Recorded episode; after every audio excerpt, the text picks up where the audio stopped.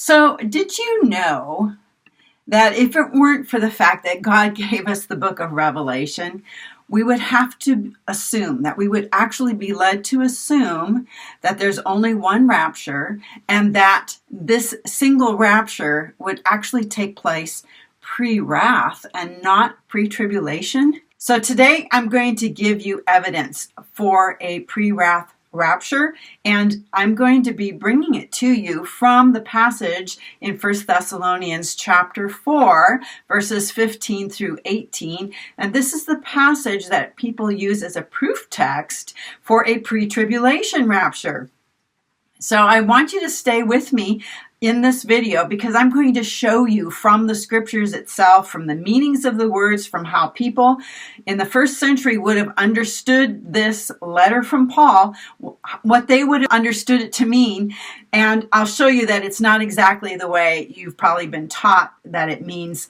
Uh, especially if you've been listening to or watching a lot of Bible prophecy that is about a pre tribulation rapture. So we're going to get into this. It's going to be a deep dive, but I, I hope you'll appreciate um, what I'm about to share with you.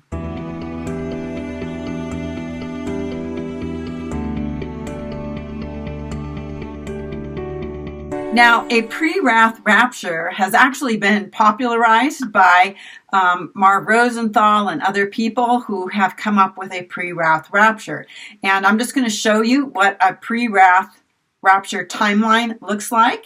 It's right here on my board. So they believe that first you have to have the abomination of desolation, and then there's an unknown period of time, and then there's the sixth and the seventh seal, and sometime before the sixth and the seventh seal is the rapture of believers.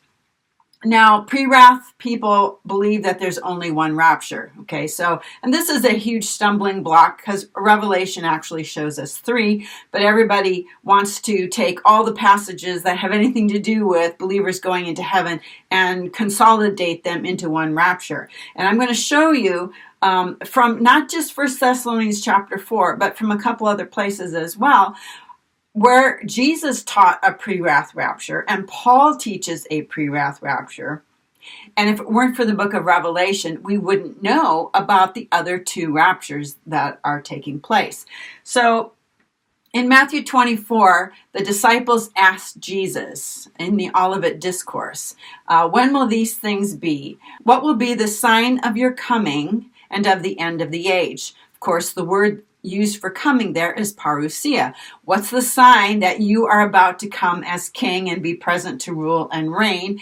And of course, when Jesus begins to rule and reign, that's the end of this present age and the beginning of the kingdom age. So the, the apostles, the disciples were asking the sign of Jesus coming. And Jesus goes on to talk about how there's wars and rumors of wars and earthquakes and so on. And the really weird thing is, is people have used those things for signs, and then they say they're not really signs, but they totally ignore the one sign that Jesus gave in Matthew 24. That's the sign of his coming. And that is, it's after the abomination of desolation. You see the, the man, uh, the abomination of desolation standing in the holy place, and then you need to flee. And then after the tribulation of those days, okay, which is over here, the sun will go dark and the moon will turn to blood. And that's the sixth seal right here. And then you will see the sign of the Son of Man in heaven. And in Revelation 6 talks about this sixth seal event as being uh, the sign uh, where the heavens are opened and people on earth see Jesus and his Father on the throne and they go into their hidey holes. Okay? That's this right here. Jesus' sign is him appearing in heaven. That's the sign of his coming. Okay, so that's the sign that he's about to begin his presence to rule and reign on earth. So the end of the age will be right here within the 42 month reign of the beast. The beginning of the millennial age will start right here. Okay, so this is the end of this age and the beginning of the kingdom age. So the sign of his coming will be at the sixth and seventh seal, And that is when Jesus is coming. That's his parousia. This is how the first century believers would have understood the word coming. They would have understood it to mean that he is coming to begin his reign. The sign of his coming is right here at the sixth and seventh seal when the Son of Man appears in heaven and everybody sees him. That's when they all go into their hidey holes. Okay, and they they have to be lured out. Okay, that's what the the demons coming out of the mouth of the the beast, the false prophet, and the, the dragon is all about luring these people out of their hidey holes so that they can battle the Lord at Armageddon. Armageddon is right here at Jesus' second coming at his visible return. Okay, so this is the pre wrath position. Now, unfortunately, they have t- two things that are in error also, and that is they only believe in one rapture, and they also believe in seven years of tribulation, something which I've talked about in a lot of my other videos, especially in my series, multiple, multiple videos on Daniel's 70th week. So we know for sure there's three and a half years of great tribulation for the Jews. We know that there's 42 month reign of the beast. We know that the the remnant of Israel is in the wilderness for 1260 days. But that is the only time period that we know of, and all of it's after the abomination of desolation. The first three and a half years of Daniel's 70th week can actually quite easily be proven to be Jesus' three and a half year ministry all of that is in my videos on Daniel's 70th week. So let's go ahead and read the passage that's in 1 Thessalonians chapter 4. This is the passage, the rapture passage that most pre-tribulation teachers and pastors use as a proof text for a pre-tribulation rapture. And again, the big error is in believing there's only one rapture. There's actually three Revelation is the primary book that tells us about the time of the end. All the details about the time of the end are actually in the book of Revelation and passages like the Olivet Discourse, writings of Paul, where it talks about the end, are like uh, confirmation of what we read in the book of Revelation. So let's take a look at 1 Thessalonians chapter 4, verses 14 through 17. For since we believe that Jesus died and rose again, even so through Jesus, God will bring with him those who have fallen asleep. So the, the problem was that um, that people were worried about the idea that believers who died would somehow be missing out. Paul is reassuring them about the fate or the destiny of the people who had died. That's the whole point, actually, of this passage. And that's the comfort is that everybody, whether they're dead or whether they're alive, are ultimately all going to be together with the Lord. All right. So, since we believe Jesus died and rose again, even so, through Jesus, God will bring with him those who've fallen asleep. For this we declare to you by the by a word from the Lord that we who are alive, who are left until the coming of the Lord will not precede those who have fallen asleep. Okay, for the Lord himself will descend from heaven with a cry of command, with the voice of the archangel, and with the sound of the trumpet of God, and the dead in Christ will rise first. Then we who are alive, who are left, will be caught up together with them in the clouds to meet the Lord in the air and so we will always be with the Lord. Therefore, encourage one another with these words. In other uh, Bible studies, I've talked about how um, Jesus is not going to be bringing with him the spirits of the dead in Christ. That is not a thing in the Bible. First Corinthians 15 talks about the idea that believers are going to be made in the image of the man of heaven who is Jesus and that there are people who will get celestial or heavenly bodies and there are people who will have terrestrial or earthly bodies.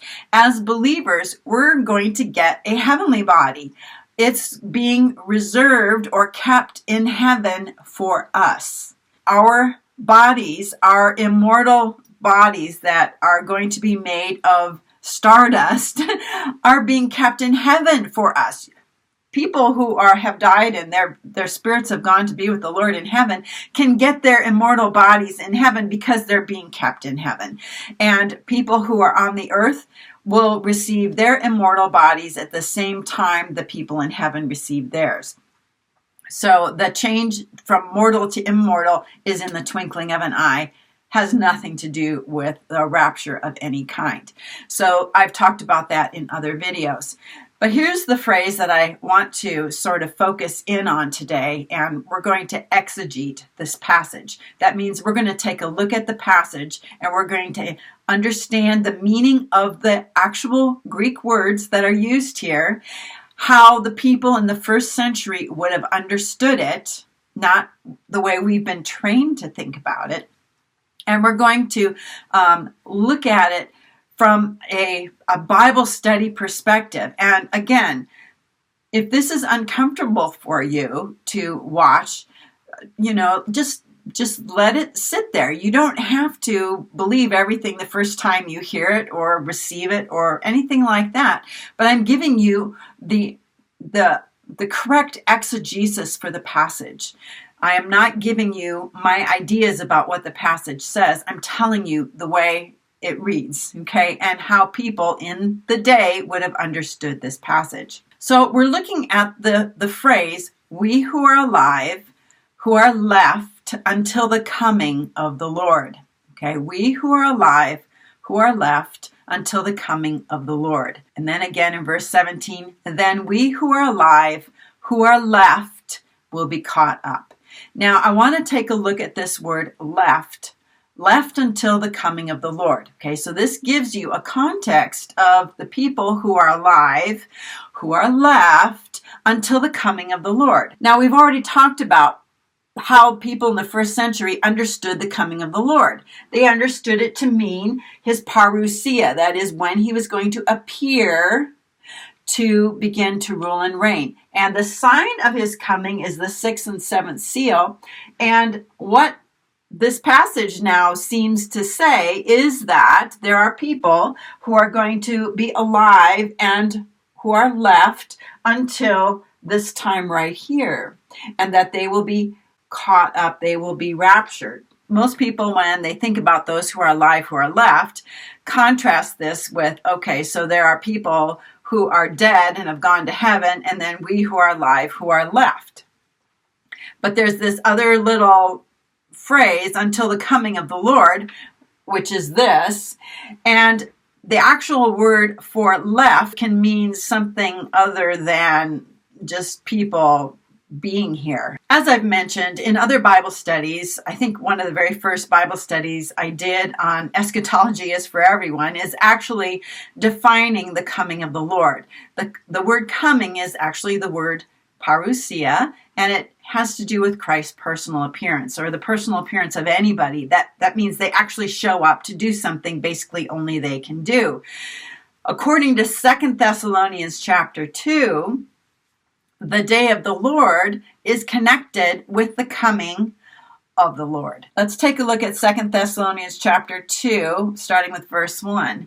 Now concerning the coming of our Lord Jesus Christ and our being gathered to him, and again, the gathering is the gathering that we see in Matthew 24 after Jesus after Jesus comes, we're gathered to him to descend to the earth. We're gathered from the four winds of heaven. Okay.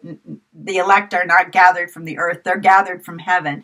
Concerning the coming of our Lord Jesus Christ and our being gathered to him, we ask you, brothers, not to be quickly shaken in mind or alarmed, either by spirit or spoken word, or a letter seeming to be from us to the effect that the day of the Lord has come and Paul says that day, that is the day of the Lord, will not come unless the departure comes first and the man of lawlessness is revealed. Okay, he's revealed at the time. Um, Paul will begin to describe here. This, he's the son of destruction who opposes and exalts himself against every so called God or object of worship so that he takes his seat in the temple of God, proclaiming himself to be God. And of course, that happens at the abomination of desolation. So the day of the Lord is connected with the coming of the Lord. right? The coming of the Lord as king will usher in the reign of the king. So in 1 Thessalonians 4, Paul is letting us know that there will be a group of believers who are going to be left until the coming of the Lord, who are going to be what I call the survivors. These are people, they're Christians who will not be raptured until the day of the Lord at his parousia, okay, just before the day of the Lord begins, which is right around the time of the sign of his coming, right around the sixth and seventh seals. That's when this group will finally be taken. So, what does it mean to be alive and remain, or to be alive and left? Most pre tribulation Bible teachers really never tell us what that means. They never really exegete that word for left or remain. The assumption seems to be that to be left just simply means that you're alive during the last days. This phrase, we who are alive and who are left, okay, or remain, this little word remain or left is only used twice in the New Testament. And both times it's here in 1 Thessalonians chapter 4. There are other uh, forms of the root word that are used in other places in the Bible, and we're going to look at one of other word that comes from the same root word. But this actual word to remain or to survive until the coming of the Lord is only used here in 1 Thessalonians chapter 4. So the Greek word for left is a word I'm not going to pronounce. I'll just put it up here on the screen for you. But here's the question is it possible that the primary New Testament rapture passage, this one here in 1 Thessalonians 4, that pastors and teachers are using as a proof text for a pre tribulation rapture, is actually referring to a pre wrath rapture of left behind believers? So I'm going to show you the, the word here. It means I, I leave behind I pass, I am left behind, I remain, I survive. It's the Greek word that can be used for remnant. That's the other idea behind this word here. And so it just primarily means uh, to be left, to be remaining, and to be a survivor, somebody who makes it all the way to the end. So it would seem that Paul is talking to the Thessalonians about people who survive, who are left behind or there are people who remain. We're talking about Christians because Paul identified himself with this group. We who are alive and remain, or alive and are left, or survive, they're the ones who will be here until the coming of the Lord. Now, they're the ones who are going to have to obviously endure the reign of the beast, that 42 months. Um, actually, they're going to have to endure some of it, not the whole thing, because we are told in Matthew chapter 24 that the tribulation of those days will be shortened. And for believers who are taken in a rapture, yes, they don't have to be here the full 42 months. So the, the tribulation of those days will be shortened. So these are people who are going to have to be here uh, during the reign of the beast. They're going to have to endure and not all of them will. Some of them will be beheaded. We learn that from the book of Revelation. They won't be able to buy or sell unless they have the mark, and they're not going to take the mark or worship the beast or its image.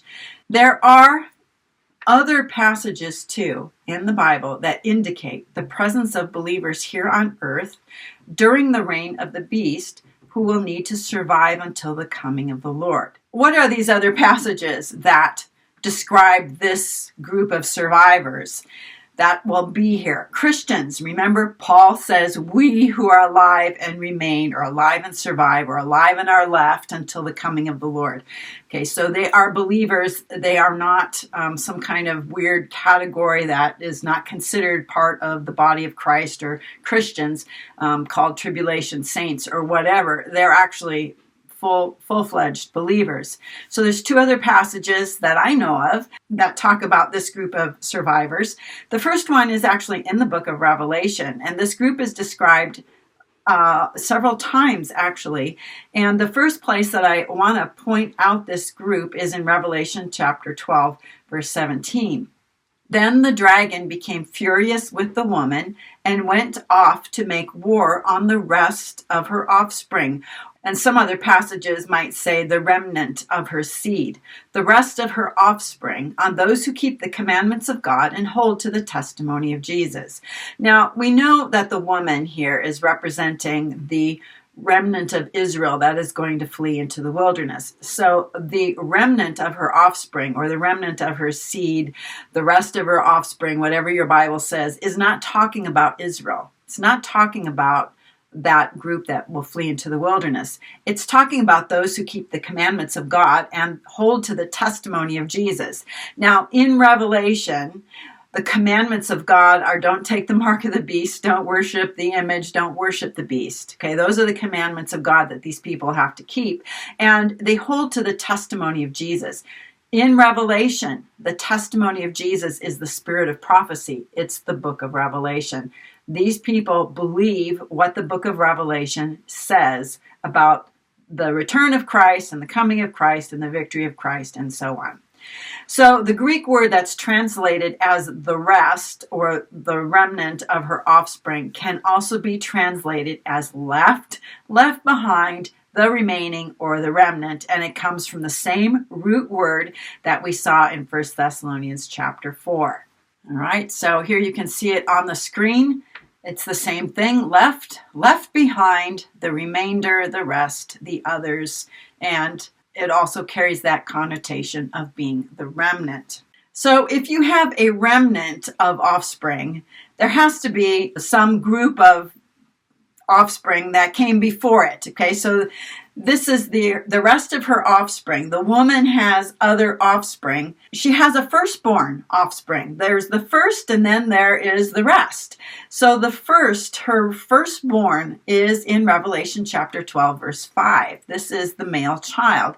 The male child who's going to rule all nations with a rod of iron, who's caught up to God and to his throne. Now we know that believers are going to rule and reign with Christ this male child, I used to think was Jesus. It was talking about Jesus. But when you actually look at what the passage says, we know that the things that are applying to this male child never applied to Christ, except for the idea that he's going to rule and reign uh, with a rod of iron. And uh, Revelation chapter 2, I think it's in the letter to the church of Thyatira, we read that we're going to do the same thing. Believers are also going to rule with Christ with a rod of iron.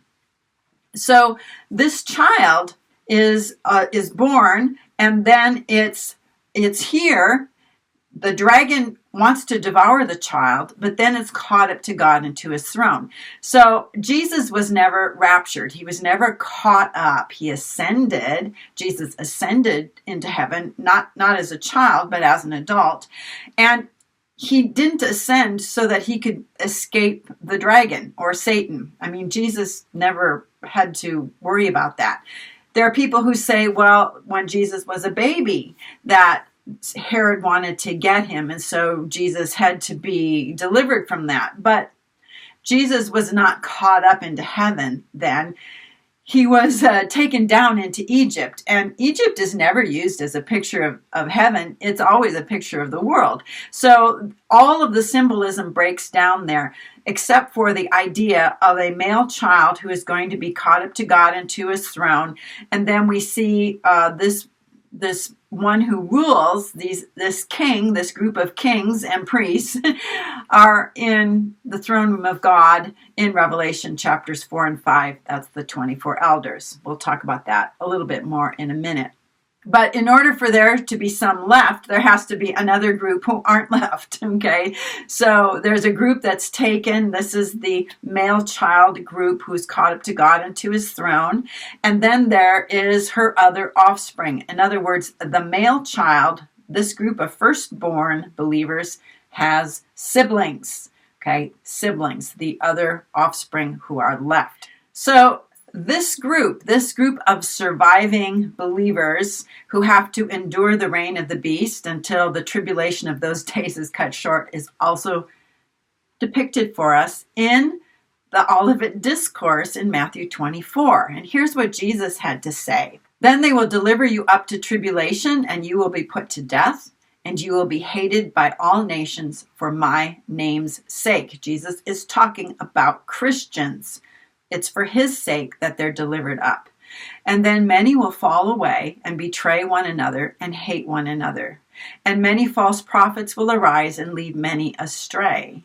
And because lawlessness will be increased, the love of many will grow cold.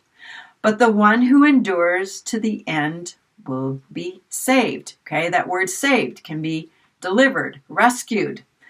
And the word um, endure has to do with perseverance.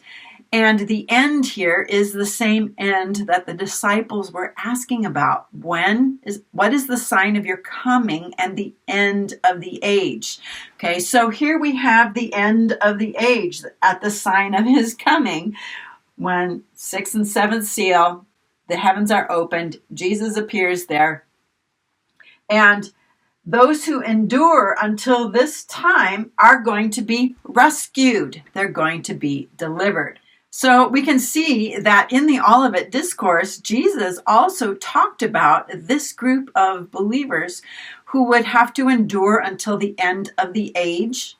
And if they survived all of that, they would be rescued. Later on in the Olivet Discourse, Jesus speaks about uh, a group of Christians who are going to survive to the end. And through parables of servants and virgins, he warns them to be watchful because no one knows the day or the hour when this age will end.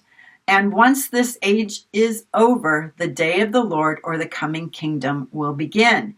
So, what is the day and hour that we don't know? Well, technically, the coming of the Lord will be, because that's the question that was being asked in Matthew 24. What's the sign of your coming and of the end of the age? Basically, and when are you going to begin the kingdom age? This present age ends, and then this age begins. And this is the day and hour nobody knows. Nobody knows this one right here. Okay? Nobody knows when that rapture will take place because nobody knows when the day of the Lord is coming. Nobody knows uh, when the coming of the Lord will be exactly, but we do know the window of time. It's after the abomination of desolation, but before the second coming of Christ. So it's not like this um, imminence is like any time throughout history.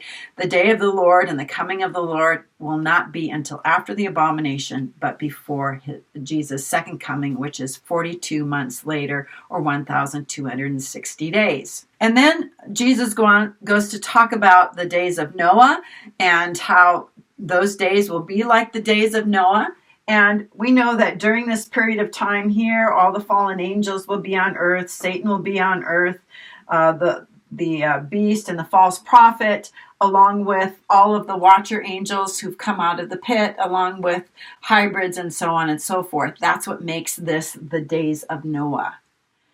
Okay, because of the existence of all of these fallen creatures on the earth. And because we don't know when this is, this is the thief in the night. Jesus' coming will be like a thief in the night.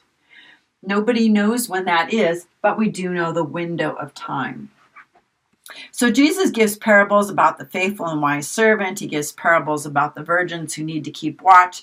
And he talks about this because this group right here does not know when they are going to be taken. They know the window, but they don't know anything more than that.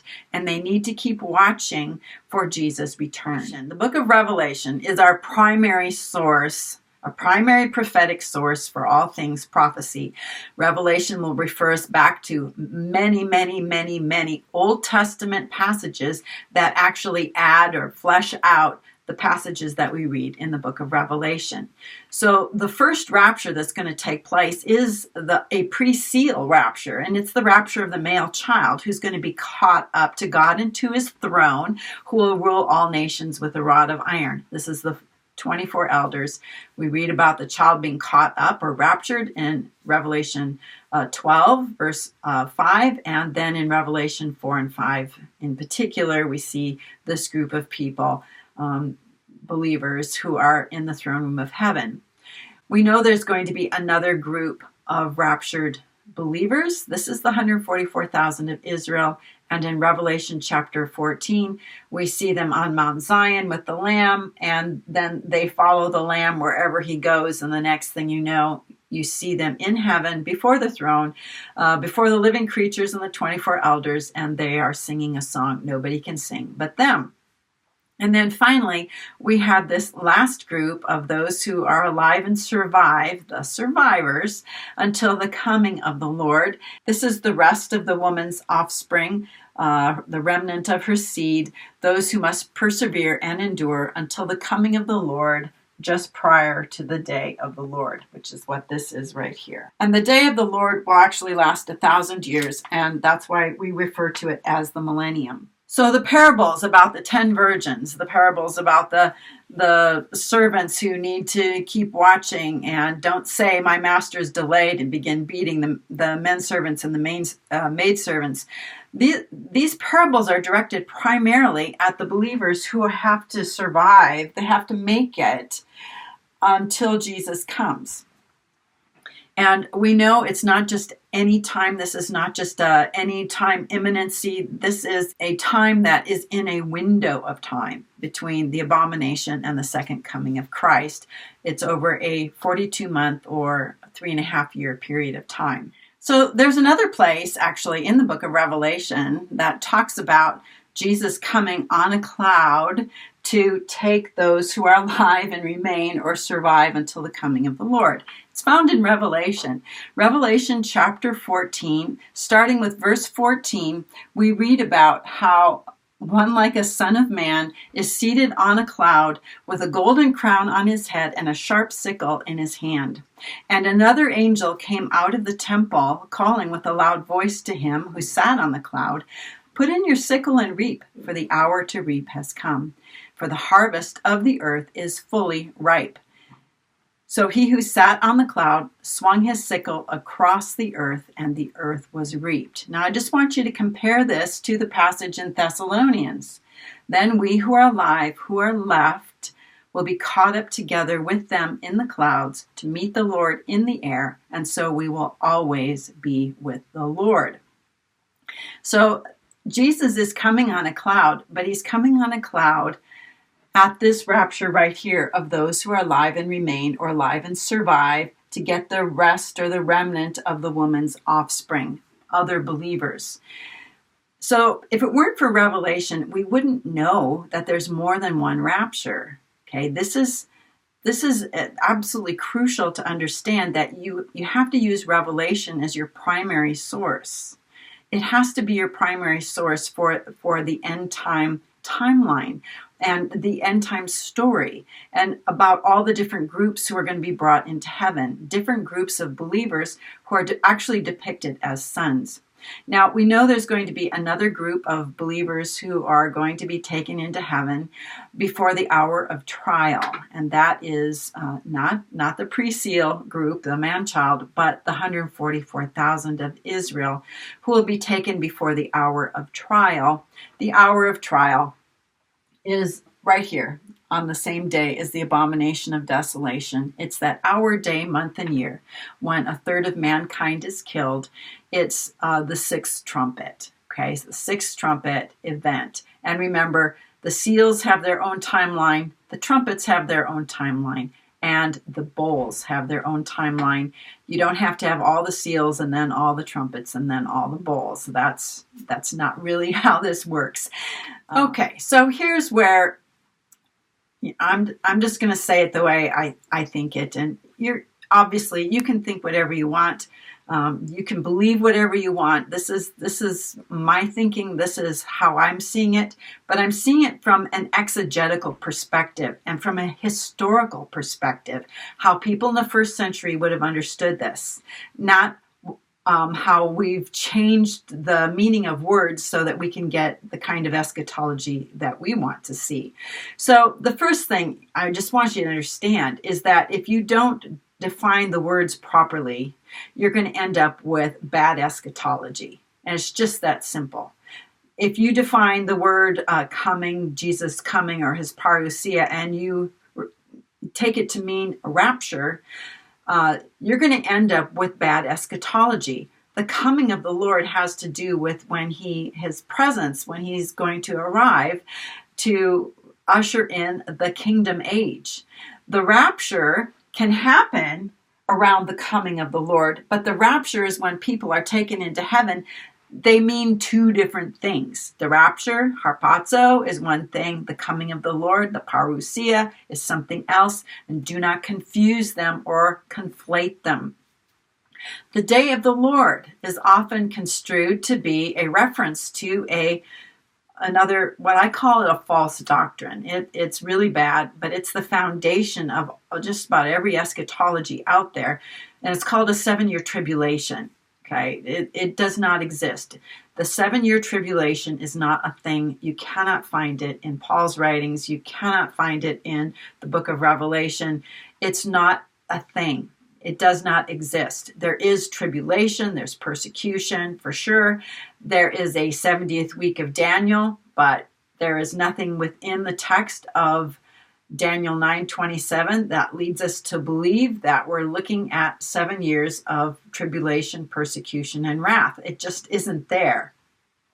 And like I said earlier, I believe that the uh, first half of Daniel's 70th week was fulfilled at Jesus' first coming when he put an end to sacrifice and offering. And then the abomination of desolation will take place sometime after we're gone. So here's something else that doesn't exist beside a seven year tribulation, and that's the rapture of the church. Okay, what we've seen here is that Paul has included himself in we who are alive and survive until the coming of the Lord will be caught up. This means we're talking about believers here, but we, we know that there's at least two groups of believers. This is the remnant group, and there's another group, the male child, who's already been caught up. We know there's at least two raptures, at least two. And so if we're talking about the rapture of the church, we understand that it's going to be divided up into at least two, and actually the 144,000 are another group of this larger entity called the church. There is no single rapture of the church. Another um, bad eschatology is that the bride is raptured. There, there is no bride. Uh, there's no bride in Revelation until after the end of the millennium. That's when the bride and the marriage supper and all of that takes place. And here's the deal though the day of the Lord begins with wrath. Okay, there's going to be uh, the great day of their wrath has come. Okay, sixth and seventh seal, bowl judgments, and all of that are going to take place over here. The day of the Lord begins with darkness and not light. Even though that's the case, the whole day of the Lord, the whole millennium, is not wrath.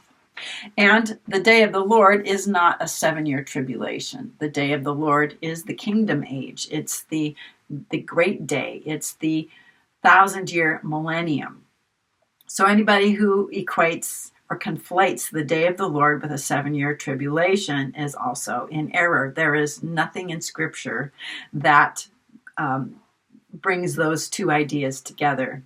And we know that the wedding banquet is not the destination of raptured saints. We're going into the throne room. We're going to be praying. We're going to be interceding. We're going to be doing a lot of things, but we're not doing the marriage supper of the Lamb. The marriage supper of the Lamb isn't until Revelation chapter 22 when the Spirit and the bride say, Come at the time of the new heavens and the new earth. So, believers will be engaging in prayer and worship, intercession, and even in instruction of other people in God's throne room, and the wedding supper will not take place until after the millennium. There is a wedding supper in Revelation, there is a bride, but it's not until the very end. So basically, what we have here is a lot of poor exegesis. We have denominational echo chambers where people, a group of people who believe the same thing, keep saying the same thing. And if you want to say something different, you're kicked out. okay, you can't be a part of the tribe. So there's a lot of unexamined eschatologies out there and a lot of traditions of men that lie at the heart of these errors. And I'm not saying that these people are bad. I'm not saying they're wicked or evil or anything like that. I'm not saying they're demonic or satanic. What I'm saying is that a lot of the things that we believe are uh, contrived, they're, con- they're constructs, they're what other people have read into the text rather than taking the text and just letting it say what it says. A lot of people are uncomfortable with letting the text say what it says because sometimes it kind of leaves you hanging and you and you don't know where you fit, but if you are willing to just let it be and let God lead you in these things, you're going to find the truth. You're going to find a larger and fuller explanation for these things. So, I don't have any degrees in theology, but you don't need any. Okay, if you have the Holy Spirit, you have a Bible, and especially in this day and age when you can go online and see what the original meaning and understanding of some of these Greek words are. Um, really, you don't have to have a, a, doctorate or any kind of fancy degrees. You can just be a regular Christian, a regular Christian person. And the thing is, is that God loves to work with unlearned people. And so he can even take housewives from Idaho and show them things that, you know, other people who are far more trained and have, um, you know, a lot more credentials totally miss. And the reason they miss is because of tradition. It's because there is a, a kind of an agenda that they have in their mind of how this should work. And so we're going to make it work. We're going to make the scriptures say those things, whether they actually say them or not. For me, this just highlights how wonderful it is that God has given us the book of Revelation. And it in this book, this testimony uh, this pro- prophetic testimony of Jesus, so many of the holes and the gaps and the um, the questions that we have about what is going on during the end times they're they're all filled in in this book and because it's written symbolically and there's so many references to other passages in the bible so many other themes of scripture themes of the firstborn themes of the tree of life even themes of the fallen angels the uh, the the hybrids, the days of Noah. All of this is added to the book of Revelation, making Revelation one of the most expansive, um, amazing, mind blowing books in the whole of Scripture. It's sort of like God took everything prior to that and he crammed it into this one one little book that if you understand what the symbols are what they mean all of a sudden you've got this gigantic picture of the plan and purposes of God so let me know what you think in the comment section below and we'll see you on another video. Till then have a blessed day